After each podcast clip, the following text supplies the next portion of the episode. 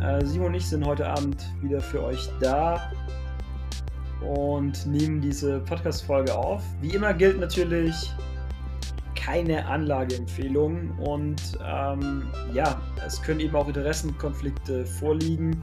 Das heißt, Werte, über die wir in dem Podcast sprechen, könnten in einem eigenen Besitz sein. Und ja, aus dem Grund möchten wir nochmal auf die rechtlichen Hinweise eingehen. Ja, ähm, letzte Woche war wieder einiges los, vor allem natürlich wegen dem Multi Multipreneur, muss man eigentlich sagen, Elon Musk, der ja eigentlich in jedem Gebiet irgendwie aktiv ist, mittlerweile das äh, in irgendeiner Form ähm, äh, im Trend liegt. Also wir haben einen Pause gemacht über Elon Musk äh, letzte Woche zum Thema Weltraum. Besiedelung und ähm, mit SpaceX, äh, seinem Unternehmen, ähm, verfolgt er letztendlich langfristig das Ziel, dass Menschen auf ganz vielen verschiedenen Planeten leben und ähm, daher sagt er eben auch, dass man bis 2026 schon die erste bemannte ja, ähm, Raumfahrt auf den Mars machen möchte. Das ist natürlich relativ unrealistisch, äh, laut vielen Experten, aber Musk ist eben auch bekannt dafür, dass er sich ambitionierte Ziele setzt. Und jetzt ähm, ist Musk natürlich auch bei dem Thema Kryptowährungen äh, mittlerweile sehr stark involviert. Also er kann tatsächlich den kompletten Markt bewegen. Das ist wirklich Wahnsinn, ähm, wie viel letztendlich eine Aussage von Musk in dem Bereich ausmachen kann. Und ja, man hat ja mitbekommen, Tesla hat sich selber Bitcoins gekauft und ähm, sie haben auch angeboten, dass man in Zukunft die Teslas mit Bitcoins bezahlen kann.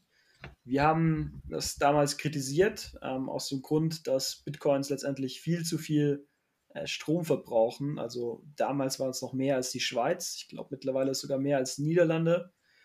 Und ja, ähm, das hat Elon Musk jetzt auch erkannt, dass der Stromverbrauch von Bitcoins zu hoch ist und das eigentlich nicht wirklich passt zu einem Unternehmen, das ähm, Elektroautos herstellt, um letztendlich äh, die Ressourcen von unserem Planeten zu schonen, weil äh, irgendwann kein Benzin mehr verfügbar sein wird. Ja, und äh, diese Aussage von Elon Musk, dass man eben bei äh, Tesla nicht mehr mit Bitcoins bezahlen kann, hat dazu geführt, dass die gesamten Kryptowährungen um 300 Milliarden US-Dollar an Marktkapitalisierung verloren haben. Also wirklich unglaublich, weil die Gesamtmarktkapitalisierung lag bei etwa 2 Billionen US-Dollar und äh, durch die Aussage von Musk ist dann quasi, ja, das sind äh, fast äh,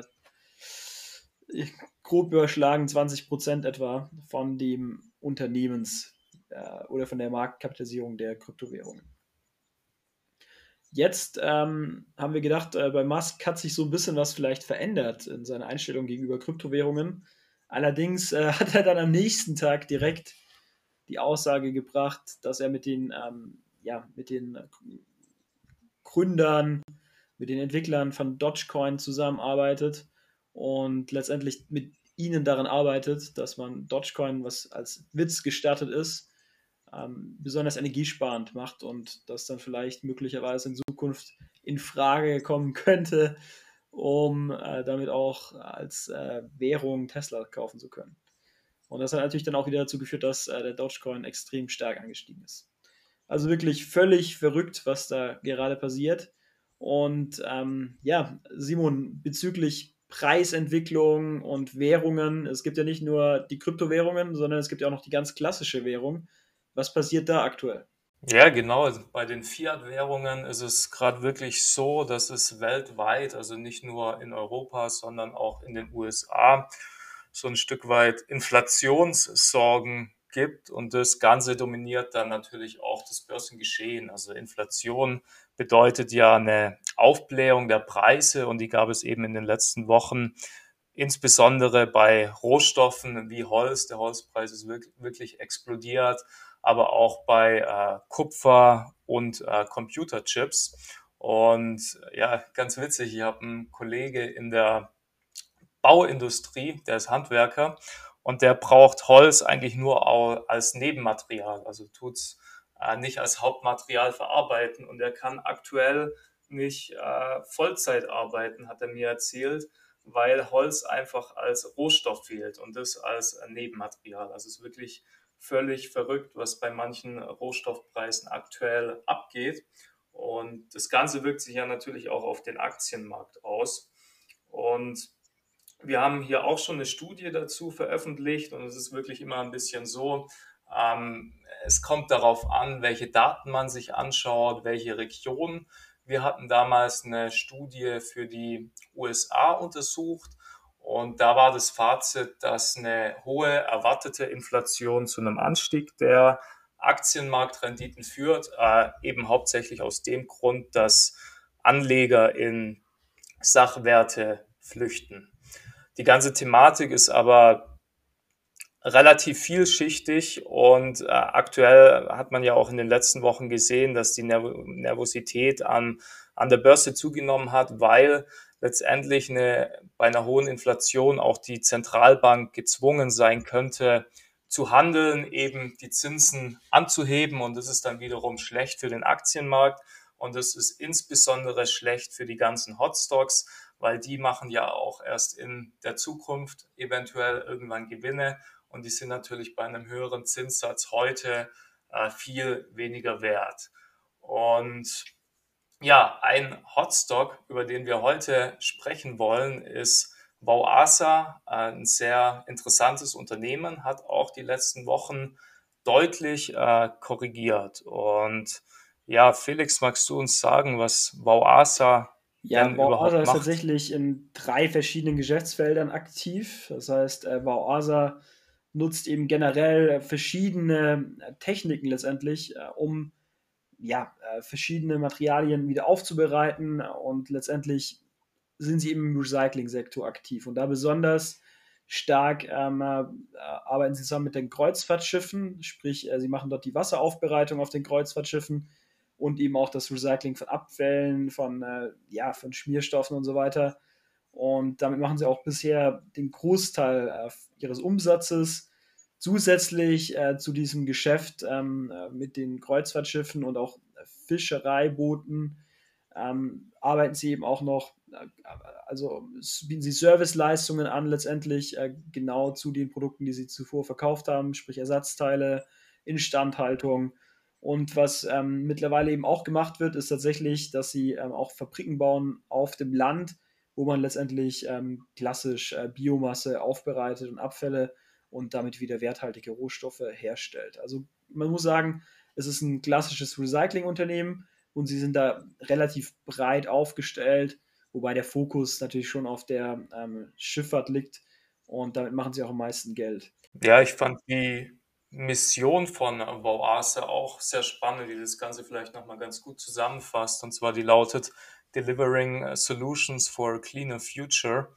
Also man äh, möchte wirklich mit verschiedenen innovativen Lösungen für eine äh, saubere Zukunft sorgen und eben vor allem aktuell, wie du gesagt hast, mit dem Schwerpunkt in der Kreuzfahrtindustrie, die da auf jeden Fall sehr viel Aufholpotenzial hat. Vielleicht kommen wir da später noch drauf zu sprechen, sowie auch in der Aquakultur. Was auffällig ist vielleicht, wir haben ja jetzt tatsächlich schon den fünften Kauf für unser Moonshot-Portfolio getätigt und tatsächlich das dritte Unternehmen aus Norwegen. Also ich, da scheint wohl einiges äh, zu gehen. Also mit Quanta Fuel, das ist ja auch schon ähm, im Recycling-Bereich ein Unternehmen gewesen. Jetzt haben wir Wow Asa gekauft und ähm, mit Calera hatten wir auch noch ein Unternehmen aus dem Vertical Farming. Also die Norweger scheinen tatsächlich, was die Zukunftstechnologien angeht, sehr gut aufgestellt zu sein. Aber das ist vielleicht auch nicht ganz, ja, also ist auch politisch gewollt, muss man sagen, weil letztendlich ist die Abhängigkeit Norwegen von Öl in der Vergangenheit sehr groß gewesen und man muss natürlich jetzt schauen, wie kann man in der Zukunft Geld verdienen. Und ja, da scheint wohl Recycling ein Trendthema zu sein. Der Sitz ist nämlich auch in Lysaker, das ist äh, direkt bei Oslo. Ähm, und ja, noch ein paar andere Facts. Also man hat tatsächlich jetzt eine Marktkapitalisierung von etwa 400 Millionen Euro. Der Umsatz äh, beträgt allerdings erst knapp 50 Millionen Euro und das EBITDA quasi knapp 5 Millionen Euro. Sprich, fundamental betrachtet ist Wauase aktuell tatsächlich relativ hoch bewertet. Jetzt muss man sich natürlich überlegen, wieso äh, kaufen wir das Unternehmen? Und was uns sehr optimistisch gestimmt hat, waren eigentlich die Prognosen von Wauasa. Also man sagt eben, dass man bereits 2023 höchstwahrscheinlich einen Umsatz von 140 Millionen Euro macht mit äh, einem EBITDA von etwa ja, 23 Millionen Euro. Das ist natürlich dann schon, ähm, ja, eigentlich ganz solide. Dann ist das KUV tatsächlich nur noch bei etwa 3 und insofern ist das Unternehmen gar nicht mehr so äh, hoch bewertet. Ja, und Wauasa gibt es ja auch heute deutlich günstiger als noch vor zwei Monaten ungefähr. Also wie ich vorher erwähnt habe, auch Wauasa hat korrigiert, auch im Zusammenhang mit der möglichen Gefahr, dass Zinsen angehoben werden. Der Kurs ist aktuell 3,40 Euro und im Hoch war auf jeden Fall schon über 5 Euro und auch aufgrund der Korrektur finden wir jetzt Wauasa auf jeden Fall interessanter. Und du hast ja angesprochen, dass die Prognosen sehr positiv sind und das ist eigentlich sehr interessant, weil eigentlich war ja 2020, müsste ja eigentlich ein richtiges Krisenjahr für Bauasa gewesen sein, weil man ist ja in der Kreuzfahrtindustrie aktiv und das ist ja wirklich die Branche, die mit am härtesten auch von der Covid-19-Pandemie äh, getroffen ist. Und trotzdem war man letztes Jahr zumindest auf EBTA-Basis äh, profitabel und hat jetzt keinen großen Umsatzeinbruch erlitten. Das ist eigentlich sehr genau. bemerkenswert. Ich denke mal, da können wir es vielleicht nochmal ansprechen, nochmal das Thema Kreuzfahrt und die große Abhängigkeit. Also äh, das ist wirklich unglaublich eigentlich. Also der Markt letztendlich für Kreuzfahrtschiffe ist von knapp ähm, ja, 30 Milliarden Euro Umsatz eingebrochen auf etwa 3 Milliarden Euro Umsatz. Ähm, das ist natürlich ein Rieseneinbruch und trotzdem konnte Wauasa ähm, trotz der hohen Abhängigkeit konnten sie 2020 wachsen im Vergleich zu 2019. Das ist wirklich ähm, ja, sehr beeindruckend. Und man muss eben auch sagen, dass bereits 2023 äh, der Markt für Kreuzfahrtschiffe sich vermutlich erholt haben sollte. Sprich, man ist dann wieder auf einem Niveau von 2018. Ähm, das geht also wohl auch relativ schnell, äh, wenn man den Prognosen glaubt. Ja, und das macht natürlich Wow Asa interessant. Gleichzeitig muss man sagen, der Aktienstudien-Kaufindikator nach den Moonshot-Bewertungskriterien ist auch relativ hoch. Nicht 100% wie bei Calera äh, letzte Woche, allerdings immerhin bei etwa 90%. Also man erfüllt eben äh, unter anderem natürlich den Megatrend der Neoökologie. Man ist ein Recyclingunternehmen und ja, äh, das ist natürlich äh, schon mal in der Hinsicht spannend. Es gibt ein hohes erwartetes Wachstum. Man muss dazu sagen, es ist keine wirklich disruptive Technologie. Also ähm, das, das ist leider so ein kleines Manko bei WowAsa. Allerdings haben sie natürlich verschiedene Patente, gerade im Recycling-Bereich. Ähm, was auch sehr schön ist, was uns sehr gut gefallen hat, Simo, die Insider-Beteiligung, oder? Ja, genau. Und zwar ist äh, sowohl der Aufsichtsrat als auch das Management beteiligt. Der CEO hält äh, knapp ich weiß es nicht mehr, 7, 8 Prozent. Und zudem halten zwei Aufsichtsratmitglieder über eine Gesellschaft weitere 30 Prozent. Also die glauben auf jeden Fall an die Gesellschaft und haben auch vor kurzem nochmal ihre Position. Ja, du hast ja auch das ausgebaut. Management genau angeschaut. Also ich habe gehört, du bist jetzt mit dem CEO von Wow auf LinkedIn befreundet. Ja, ich habe ihn heute angeschrieben, hat mir aber leider noch nicht äh, zurückgeschrieben. Ja, aber er hat meine Anfrage angenommen. Vielleicht gibt es da noch eine Antwort, die werden wir natürlich in der Story teilen. Ja, also aus dem Grund muss man natürlich sagen, ausgezeichnetes Management, ähm, die LinkedIn-Anfragen von uns werden angenommen. ja. Nee, aber auch weitere ähm, Bewertungskriterien werden eben erfüllt. Also man ist natürlich im Sustainability-Bereich, ist man sehr gut unterwegs, man erfüllt da letztendlich alle ähm, ja, Environmental und Sustainability Issues werden schön abgedeckt von WowArthur. Und man muss dazu sagen, die Market Cap ist zwar hoch, aber man hat eben noch keine komplett exorbitant hohe äh, Marktkapitalisierung. Und gleichzeitig ist der Markt eben für Kreuzfahrtindustrie, wovon sie abhängig sind, ist natürlich riesig. Und auf der anderen Seite haben sie natürlich auch noch weitere äh, Geschäftsfelder, in denen sie aktiv sind. Das heißt, der kumulativ betrachtet ist der Gesamtmarkt, in dem sie arbeiten, deutlich größer als 10 Milliarden Euro. Damit wird natürlich auch dieses ähm, Kriterium erfüllt und sie haben ein marktreifes Produkt. Sie sind sogar schon profitabel, was ja auch nicht so oft vorkommt bei einem Moonshot-Wert. Mhm. Und ja, ich meine, vor allem der Markt in der Kreuzfahrtindustrie, der ist ja vor Covid-19 extrem schnell gewachsen.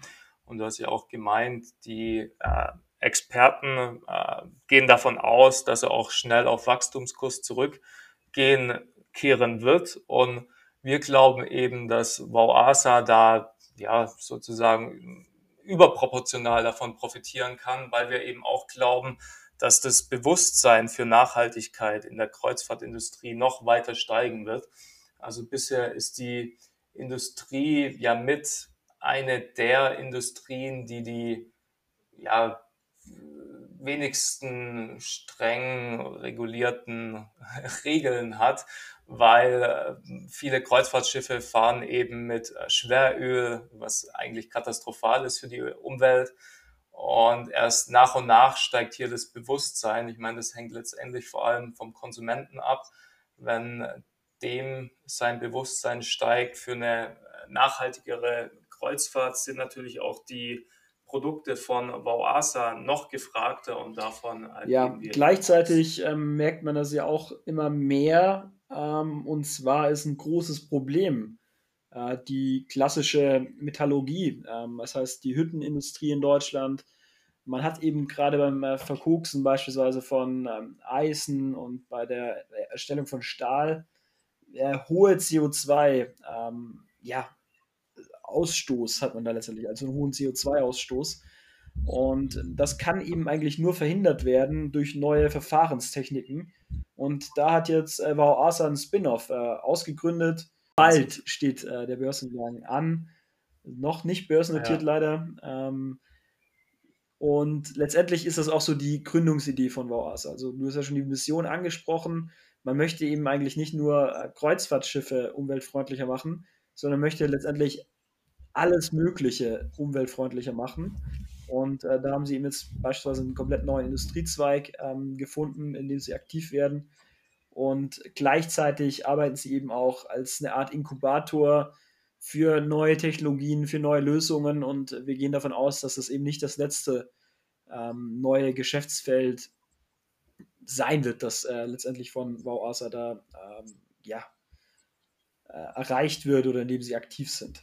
Hm, es wird auf jeden Fall spannend, mit welcher Bewertung der Spin-off an die Börse gebracht wird, weil Wauasa wird ja weiterhin, glaube ich, 30 Prozent halten an der Gesellschaft. Kann schon äh, sein, dass die mehrere Millionen auf jeden ja, Fall wert sind. Dadurch, dass der IPO eben noch ansteht, äh, wie du ja betont hast, könnte auch da nochmal äh, tatsächlich ein bisschen äh, Geld in die Kasse kommen von Wauasa man merkt ja, es werden sehr hohe äh, Preise teilweise abgefragt bei IPOs, die deutlich über den Analystenschätzungen liegen. Ähm, vielleicht äh, ist da auch nochmal so ein kleines ähm, ja, Schmankel, sage ich jetzt mal, um nochmal die Zahlen auch äh, 2021 dann entsprechend zu verbessern und den Gewinn aufzubessern, wenn man ähm, da einen erfolgreichen Börsengang ans Parkett bringt. Aber natürlich, wie immer, gibt es auch viele äh, negative Punkte. Wir haben jetzt schon ein paar bisschen angesprochen gehabt, äh, gerade die fundamental hohe Bewertung. Ähm, gleichzeitig gibt es aber beispielsweise auch gerade in dem, ja, aktuell ist es einfach noch das Kernsegment in der Kreuzfahrt gewisse Risiken. Man hat es in Venedig beispielsweise gesehen, äh, die ja überflutet wurden in der Vergangenheit von äh, Kreuzfahrttouristen. Dort hat man das Ganze so ein Stück weit schon eingeschränkt. Man legt äh, teilweise Tageskontingente fest. Man verlangt jetzt ähm, auch Geld von Tagestouristen. Und ähm, ich würde mal behaupten, dieser Trend wird sich noch verstärken, oder? Absolut. Also es ist auch wieder die Frage, was der Konsument am Ende des Tages möchte. Ja, definitiv.